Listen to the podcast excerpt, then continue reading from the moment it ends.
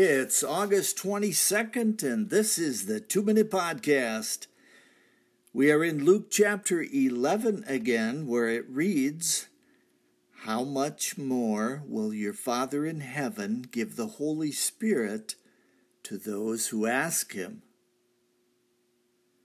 The story is about asking, bold asking.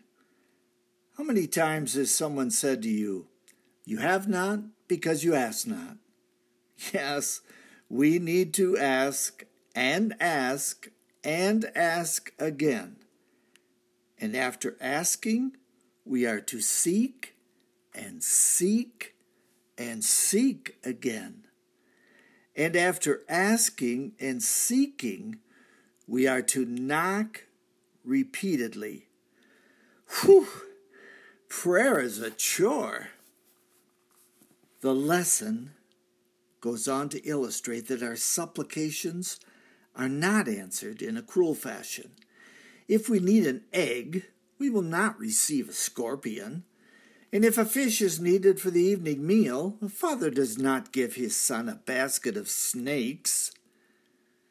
If earthly fathers know what to give their children, how much more will our Father in heaven grant us the Ruach HaKodesh for those who ask him?